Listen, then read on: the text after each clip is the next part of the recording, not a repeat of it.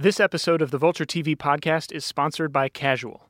From Academy Award nominated director Jason Reitman of Juno and Up in the Air comes the new Hulu original series Casual, an offbeat comedy that explores singlehood. The Hollywood Reporter says it's a joy to watch. Casual is streaming now with new episodes every Wednesday, only on Hulu. This episode is brought to you by The Message, a new podcast series from GE Podcast Theater. Hi, Nicky Tomalin here, and I'm the host of The Message. I'll be following a team of elite cryptographers as they decode a highly classified radio transmission. To sum it up, extraterrestrials. The Message on iTunes. Hey, Panoply listener, we've got a live show announcement for you. If you live in DC, Slate's Mom and Dad Are Fighting is having a live taping on October 20th at the Woolly Mammoth Theater. Join us for an evening of banter about the triumphs and fails, but mostly fails, of parenting. For more information, check out slate.com slash mom and dad live. The following podcast contains spoilers. Check the episode description to see the exact times of the segments that contain spoilers. The following podcast contains explicit language. Hello and welcome to the Vulture TV podcast. I'm your host, Gazelle Emami. On this week's episode, we're mixing things up a little bit with an interview with Amy Brenneman, star of The Leftovers. We'll be talking about seasons one and two and focusing on episode three that aired Sunday night. We will win! We are going to beat them! This is working! I'm here, as always, with Vulture TV columnist Margaret Lyons and Vulture TV critic Matt Zoller Seitz. Hey, Gazelle. Hey, guys. And Amy, thanks so much for being with us. Thank you for having me. You have had such an interesting career from NYPD Blue to Heat to private practice to creating your own show, judging Amy and starring in it. And I was curious how The Leftovers, playing a role like Laurie, which is such a unique role, has has differed from from any other character you've played. I never encountered any character like Laurie. Over the years, I've gotten to do so many interesting things. Um, so you look for new challenges. So I thought, well, I haven't seen that, and that scares me. So I guess I should do it. And then also in the different projects that come my way, sometimes I have ideas and I am sort of throwing the party, and, and sometimes I just meet people and are led by them. And so when I met Damon, it was like, you're interesting. I'll go where you want mm-hmm. me to go. Were you at all put off by the fact that the role was silent for a lot of the first season? No, he was really upfront with it. I mean, he said, I mean, you know, I was utterly charmed by Damon. He's a very charming person. And he said, um, here are the reasons why you shouldn't play this role. And I said, okay. and he said, um, it shoots in New York. You wear no makeup and you have no lines. And I was like, yep, sign me up, man. That sounds great. um, so I was interested. And, and even the. Um, even the look of it uh, was was you know I'm not a particularly vain actress or a protective actress, but the level that I was stripped down was also uh, something new. And also I had just come from Shondaland where we were just like protected like little pieces of wrapped chocolate. I mean, you really you know. So to go from that, I was like, woo! I had whiplash. I'm curious if you thought very consciously about your inner monologue as Laurie because you're playing her silently so much. Were you did you try to think like Laurie and what she might be what her thought process might be in certain situations? What she might be saying if yeah. she were speaking. Like were you speaking Laurie in your head? Sure, sure. I mean, it's funny when you said that. I, I um, I'm involved for a variety of reasons with um, disability activism, and I have several nonverbal friends, or you know, who use devices or whatever. They're talking all the time. You know what I mean? I mean, they they just can't do particularly what we're doing right now, but the communication is pretty clear. And then the other thing I did, I read Tom Perrotta's book, and we were told don't read the book because. Um, because what we're doing is so different. I was like, I have to read the book. And about half of the book is Laurie's thoughts. Now, our Laurie is quite different from from the Laurie in the book, but but it, it got me, it jump started me into kind of thinking like her. And yeah, I mean, basically, I said early on to Damon, you know, Laurie's written obviously very enigmatically, very mysteriously, very threateningly, but I don't really do enigmatic badass. I can do a different kind of badass, but I, I, I think the story is this woman is trying to be a good guilty remnant and she's not succeeding. And one of the reasons she's not succeeded is because she's a natural empath. I mean, there's you know, I mean, they talk about it pretty overtly like, don't feel, cut yourself off, be tough. So I said, I think what you're going to watch is my face move around as if I'm talking and I'm not talking. Mm-hmm. But there's there's quite a bit of dialogue going there internally. It's not a lack of communication. Correct. Right. I think we get a good read, at least I, I think I am getting a good read on what she's thinking and communicating. Right. Is there a concern about playing somebody so sad on such a heavy, sad show. I think the first season was just very.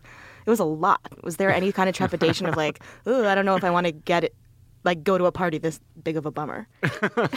Sure. And, you know, because we're all kind of goofballs. So it's like, was it intense? I was like, it was intense when it rolled. And then, it, you know, I'd like, you know, make fart jokes with Chris Zylka. I mean, I was like, I, you know, we're actors. I do feel, although, although, you know, I always, I am not particularly method. And in fact, I could sort of talk about why I'm not. But you almost don't have to try the, the um, it inevitably it's like the culture of the shooting of the thing takes on the character of the thing. So even as i was trying to be like hey it's not getting to me i was constantly alone in vans going to random locations by myself at three in the morning in the frigid winter. I was like i feel bad for me and i'm shooting the leftovers so i guess that fits right in. Um, yeah i think at times it was like wow is this like just you know you know, it's like a sad chord on a guitar that we're playing all the time. I was watching the first couple of episodes, and it occurred to me that although you have these specific challenges, you have had these specific challenges where you have to communicate an idea, you have to communicate with other actors without using, without speaking, with your voice. Large sections of this show are basically a silent movie. Right. And in fact, there's a whole long, a couple of long sequences in, in this one that just aired where there's not a word of dialogue spoken. And in fact, I think what is it, the first like eight minutes of the mm-hmm. of the opener this season Yeah, and then season and episode three too, where she's washing the car and writing the book, and we see. I mean, it's long. It's, It's a long. lot it's of a no long. talking. So, so you're doing a lot of silent, eh, like you're doing a lot of silent film acting, even if that's not explicitly the point of the scene. That's right. Yeah. How do you navigate the moments where characters from the Guilty Remnants are holding up written notes? Are there ever moments where you huddle and say, "Do we really need a note for this?" Do you ever try to find a workaround, like, can we say this without having to write it down? Uh, we didn't do that. We tried to make writing. I mean, you become really self conscious. Like, I hope watching me write is interesting. it takes me a while to make the letter G, but I guess that's you're what always I'm doing. it actually you're always so curious what it's going Right, say. that's so it right. builds drama. That's that way. right. No, we didn't do that, but it's funny when because I'm not producing and I'm not in the editing room and I have no idea what I'm going to see. I watch it like you guys watch. The filmmaking really knocked me out. You know, from the pilot on, I was like, oh, okay, so whatever. And you know, all of us. And even Justin this year, more than last year, all of us are a piece of this mosaic. You know, nobody, no one actor is sort of carrying it. So enjoy that. You know, be part of the mosaic and know that you're going to be held. I mean, I think the reason, you know, when you're when you're only acting and not producing, you know, the reason that we hold back or get paranoid is like, can we trust the filmmaking? Am I in good hands? You know, and the mm-hmm. minute I saw the pilot, I was like, oh, these are some beautiful filmmakers. And there's so much more humanity than I would have expected because on the page, it's very dark, nihilistic, violent. So it's like, okay, is this going to be like a Quentin Tarantino thing where it's like, oh, we're going to get off on how violent it is? And then I saw that pilot. I was like, oh no, this is sad. Like this, Damon's going for a bigger idea. Like it costs people to be violent. You know, there's nothing. Nobody's getting off on it. You also have some. You do have some really formidable filmmakers on this. Mimi Leder is somebody who I don't think still has gotten her due, even though she's been doing this for a really long time. But the second episode this season was amazing, and then you've got Carl Franklin on the third. Can you tell me a little bit about him? He he, he directed One False Move and a million million other things. Devil in a Blue Dress. and- Yeah, he was an amazing. Um, yeah, because he's such a cool cat, you know. But then he'd, right when I needed it, he'd go, "Yeah, don't believe it." I was like. Okay, that's my one thing. I got to make you believe it. He also had this uh, awesome moment, you know, because we're all so freaking exhausted all the time. So it's like four in the morning. We're doing that sequence where I get in the car after I've had my little victory thing, and um, I'm happy. And then you know I end up you know mowing down the GR. So there's this mount. There's this camera mount that um, doesn't seem entirely safe to me, but because I'm actually driving. And the camera mount is sort of like it's like camera mounts are supposed to be to the side or something. Like, Angela, the AD, is going to kill me. She's like, "It is safe. I wouldn't put you in there if it was safe." so I'm driving on an actual road with this camera mount, but I get in the car and there's Carl Franklin sitting in the passenger seat. I was like, "What are you doing?" And he and he's like. Eating some salami, you know, crafts. It's like three in the morning. I was like, "What are you doing in the car?" And he said, "He said, well, I thought I'd talk you through it. Do you mind?" And I said, no, like uh, that's cool. Like, cause he's like, yeah, I just know the timing, and I was like, yeah, absolutely, okay. There's Carl Franklin going like, yeah, You feeling good? you're feeling real good? You turn on the radio. Yeah, that's my jam. What the fuck is that? I was like, oh my god, it was the best. I mean, I kind of wanted to laugh, but like we finished the take, I was like, dude, I want you in my ear, like Car- you know, Marlon Brando. I want Carl Franklin in my ear, like that's right. That's so, it's so You funny you feeling say good. that. 'cause That's now that's Laurie's exactly- inner monologue well, forever. Oh my god, I love Exactly it. what comes across when watching you. Right, Like it's you Carl sense Franklin, that like- you're feeling that way. They way. should just every time they go to a close up of you, you Oh hear my Carl God. Franklin. Well, also because I didn't realize that I didn't. Frankly, I didn't realize it was that close. Of, so I, my first thought was like, "Is Carl in the shot?" like, there's Laurie and some like incredibly handsome African American guy. Like, what? He's They'll like, no, I'm out in cropped post. out. You know, like, yeah, yeah, exactly. We'll He's in the green suit. Were there any misfires? Are there any things that you sort of, oh, I bet Laurie's feeling this way, and then Damon or whoever's directing the episode was like, ooh, that's not what I was thinking at all.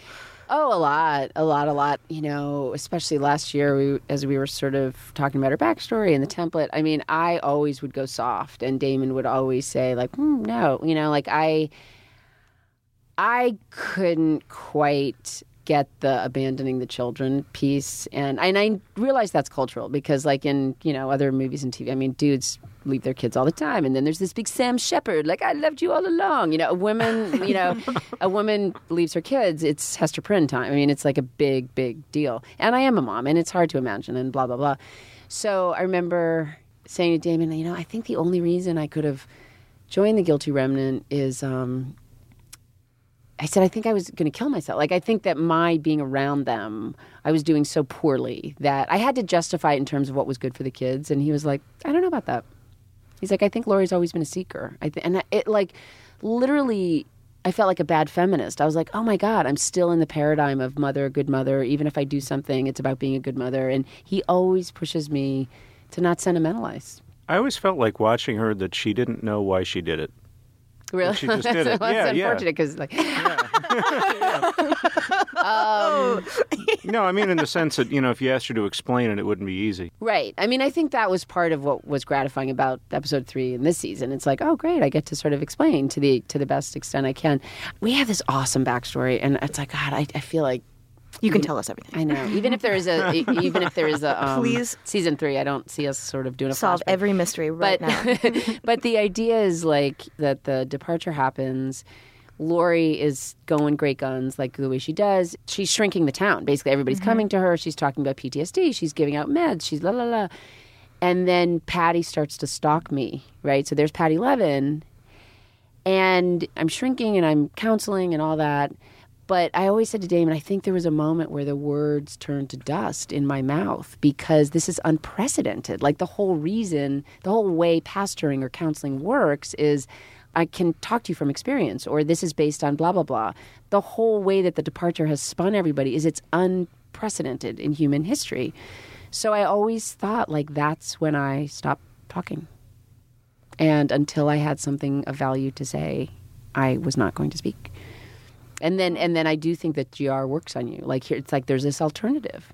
You know, if you don't know where to go, like go, hang out. I mean, I sort of took it like, you know, I studied, you know, Eastern philosophies a lot and it's like there's a tradition of like going to a monastery for a little while. Doesn't mean you're a monk forever, right? You go for like a year or two. You get your shit together. You you you remove yourself from the world. So I kind of thought that's the way she had backed into it, and then I think the, over the course of last season, as it becomes more and more violent, you know, I think that's the moment where it's like I, I didn't know this. I didn't. What is your this. what is your personal read on what they're about, on what the the guilty remnants are about?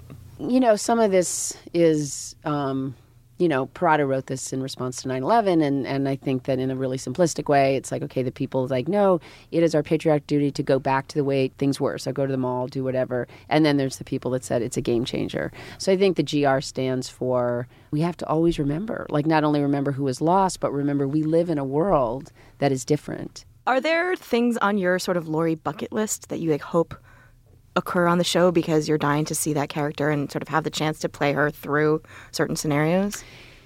Yeah, a lot. I mean, what happens after the end of three when this movement grows around Tom, my son? Mm-hmm. We see some of that. I would like to see more of that. I'm super interested in how cults, how prophets, how that gains traction, you know?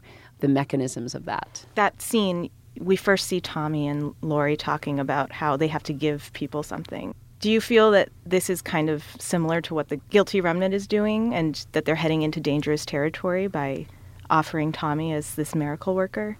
No, I think it's quite different. Listen, anybody that joins the guilty remnant needs a whole lot of something, right? So Laurie misguidedly, and she does have the support group, but misguidedly thinks, I'm going to explain to you through rationality why these people are full of shit and help you reintegrate with your life. And that will be that. What Tom's saying is there's a huge hole, and whether they go back to their family or not, they need something. So what we sort of concoct is more of a healing. I mean, the guilt, the GR is all about nihilism and take away, take away, take away. And we are, it's like, listen, we are in human bodies. We have broken hearts.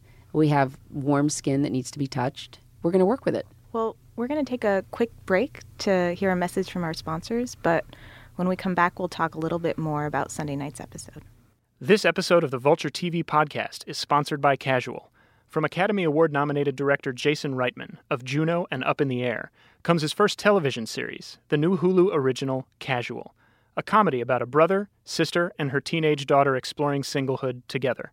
The Boston Globe calls it wise, amusing, and poignant, and The Hollywood Reporter says it's a joy to watch.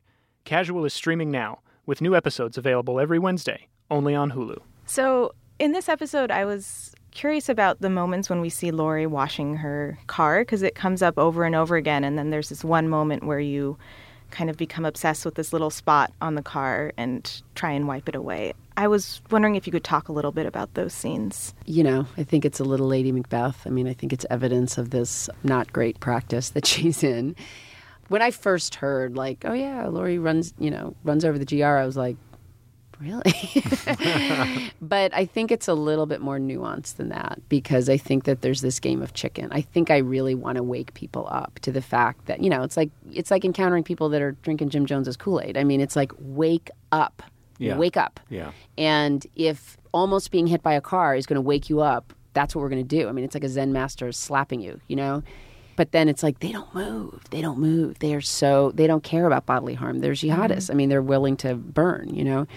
So I think that it's this like strange little itch that I go back. It's like, come on, come on, come on. Yeah, and then there's evidence the morning. I mean, it's almost like a, a bender. It's like I ate a big, you know, box of Entenmann's or something. Hate myself in the morning. This episode, you know, we start to see different sides of Laurie and her anger. Did you and Damon talk about your state of mind going into this episode? We didn't. I mean, I, I feel like what, what I like about season two, and uh, you know, to your point, it's like okay, if season one is we're just sort of like paralyzed and flattened by shock and grief, right? Season two, everybody's getting busy, right? I mean, Carrie They're taking Coon, action. Yeah, it's like Justin's like, let's move. Carrie Coon buys a house. I'm like, I write a book. Like everybody gets a little manic, and it's like if I can do this thing, then everything will be okay. Like I don't know how it's going to be okay, but everything's going to be okay. And yet, you know, when you're in that state, there's all of this like boiling emotion that you're tamping down. It's like if I can ma- if I can get that goal, I don't know how, but everything will be okay. So I think as that crumbles, then I cannot maintain anymore. Basically, The scene where you're talking about your manuscript and the editor, uh, William Mapother, Oh yeah, uh, he's a great. Damon Lindelof veteran, is oversimplifying what Oh, it's yeah. about and sort of asking it to be obvious. It almost felt like it was a commentary on the show that you're on. like when people are so crazy for explanations, and in a way, like they were kind Right. of crazy for explanations with Lost Right, as well. right. And Lost tried to give it to them, and they were mad when they got the explanation. that's right. Yeah. Can you talk about that a little bit about that whole scene? Yeah, I mean that guy is unbelievable. Are you kidding? Um, yeah, well, I think it's like an artist who has something kind of complicated to say, and and you know somebody asking you about your dress on the red carpet. You know, and I think it's played out so beautifully because it's devastating. This news that I get that this woman that I tried to help. I mean, I, I think it's a moment of of loss and real what the fuck am I doing kind of thing. And I do, you know, to Laurie's credit, she's about to get out of the meeting. Like I am in no state to be in this meeting. And mm-hmm. then life sort of carries her along. So yeah, I think your assessment's kind of interesting of like I can't begin to describe where I'm at and I'm certainly not getting any mercy right now. I think what Damon plays with, which is so up my alley, is dream logic and the logic of the psyche and the logic of longing and spirit, right? So the head is like, what does it mean? What does it mean? You know, but the head is also like making laundry lists. I mean, the head is like, okay, ego, you're very busy with your stuff. And Right. meanwhile, the psyche is longing to be expressed, like quite literally longing. I think he's playing with that sort of levels of, of mm-hmm. connection. And sometimes when people ask you for explanations of things, they ask you to boil it down to a sentence. What you tell them is not true. That's or it's right. or it's oversimplifying That's or right. whatever. And I get that a lot as a critic. Margaret does too, where people want to see things explained, and they get very angry if there are different explanations for a thing, or if you keep insisting that no explanation is possible. Right. Damon's been quite clear. Like, that is not the point of this piece. The point of this piece is how we live with mystery. And you know what? My dear father died of ALS. It's like, why'd he get it? I don't know. He's like the healthiest guy in the world, you know? Mystery, mystery, mystery. How do we. Do we come together in community? You know, do we surrender to it? Do we get mad at it? Do we do all sorts of things? And there's no right or wrong, but it's like the idea that we live in a fully explained universe is a joke. You know, there's a million. I don't know how my toaster works. You know, so you know again like how do we the human behavior around mystery i think is what what we're really exploring I feel like a lot of, especially in season two, there's a lot of tension between real and surreal. And a lot of things that don't seem possible have happened, and a lot of things that should be very normal are very odd, and things that are very odd are very commonplace. And I feel like that's sort of the one of like the underlying ideas of the show is, is sort of grappling with that. But does that make it hard to play something that's real when there's a real question for the whole sort of atmosphere of the show of what real looks like? Uh, it's such a good question. I mean a lot a lot of that they do in post. I mean quite seriously like we we sort of do the scene as human beings you know? But then yeah suddenly in episode one it's like the cricket! Oh my god the cricket! You know it like becomes this portent or something. But that's brilliant filmmaking. I mean that is brilliant filmmaking Are you party to that when it's being shot? Like, there's going to be a cricket later. Uh, yeah, yeah, but like you know, it's uh, Kevin Carroll who plays John Murphy, who's an old buddy of mine. I think he's so brilliant, and and I, I said, you know, the warmth that John Murphy has, and the funny, and he's like, yeah, I felt kind of weird, but I always thought that moment was funny. I was like, it's fantastic. It plays beautifully because we don't know what's sinister and what's funny, and what's the everyday is suddenly suspect, and you know, this shaking and rocking and rolling. It's like, it's so bizarre. It's like, is it? I live in California. the earth shakes all the time. It shakes all the time. You guys live in fracking land, you know what I mean? So, oh, it's so strange. Like, I guess, you know, we're also burning up the ozone.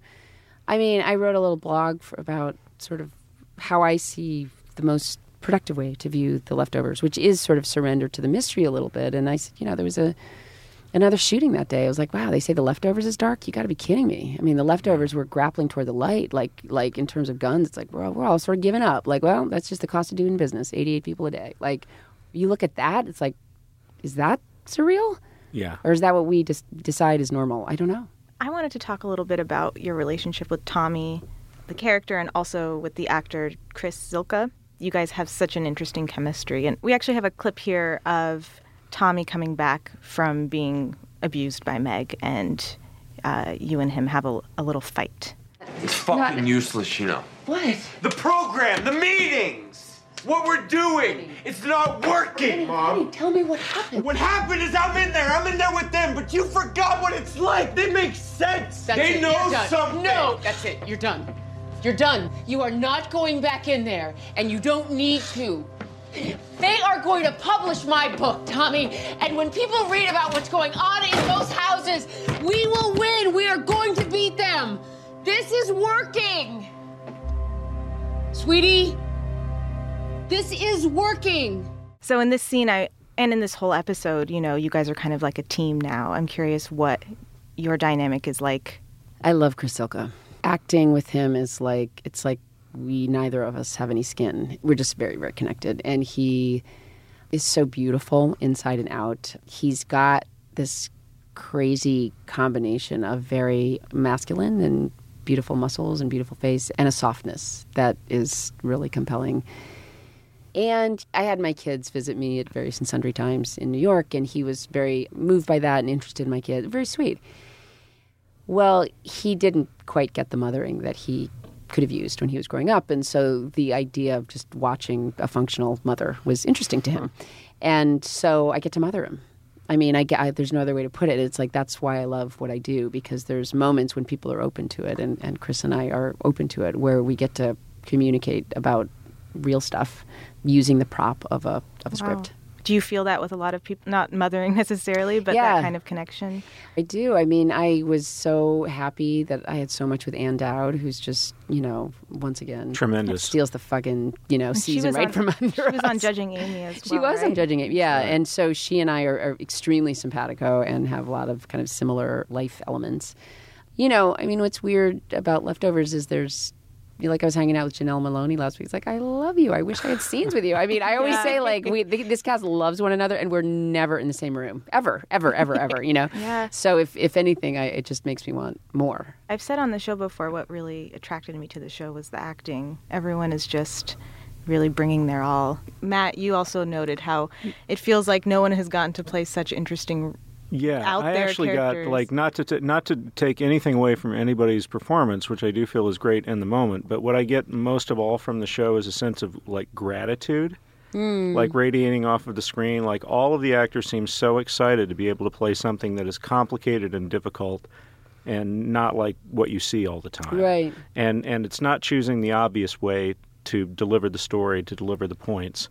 It's you know in a lot of cases you're you know you're acting silently, not just the guilty remnants people, but you have to act with your body, you have to act with the frame and the way the camera is moving, and that's something that television doesn't often do because they don't have the time to do it right. That's right. A lot of times you're just shoo- I mean you know this you're just shooting the lines and trying to get through the week and Right. and and this is something on a whole different level. Yeah, I, I feel that way too. And I feel like, you know, there's times when you're given a kind of a simplistic script and your job is to um, deepen it.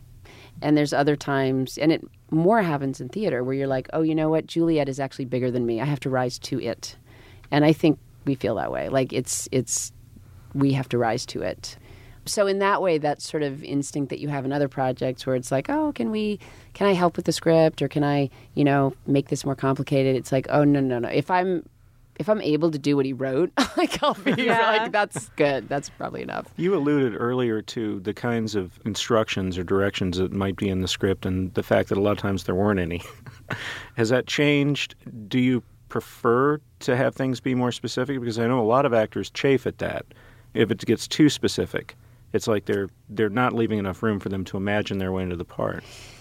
Honestly every script is really different and and we all need to have freedom and sort of feel ownership over the process and our product but i think because it's sort of how i felt when i did heat like it's so painterly and i'm i'm one small part of a really big thing that I didn't mind Carl Franklin like walking me through it. I really liked it because you know how this is going to be edited together and I trust you.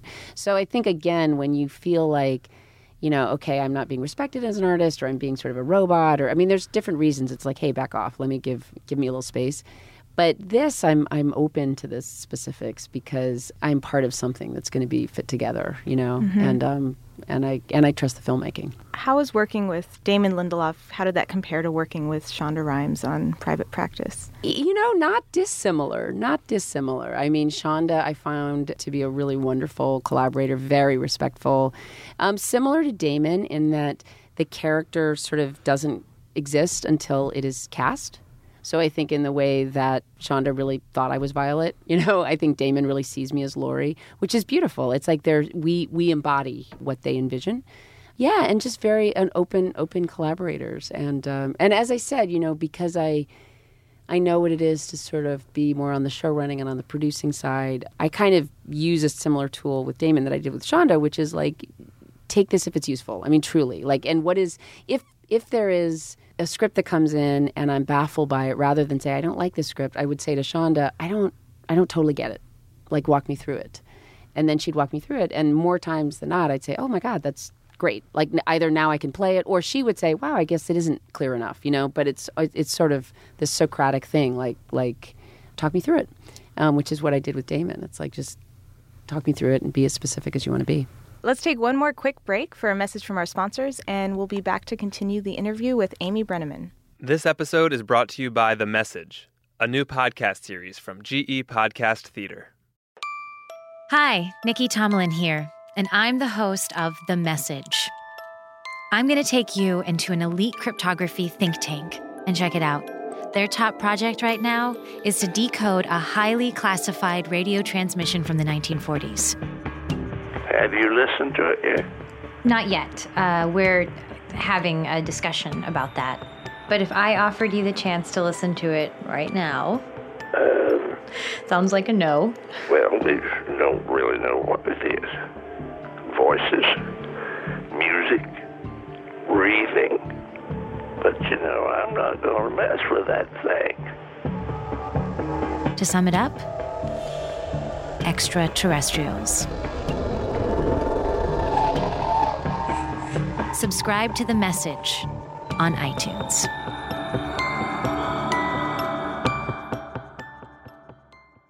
Is it possible for you to watch the show as just a viewer? A show that you're on, a show that you are involved in making? And if so, how do you feel about the show? What do you think about the show? Like, what do you make of it? Well, I think this season even more than last because you know we had the premiere in Austin a week or two ago, and they showed episode one and two. Well, I'm not. I'm basically not in them at all. I mean, there's one tiny, you know, but episode one I'm not in at all.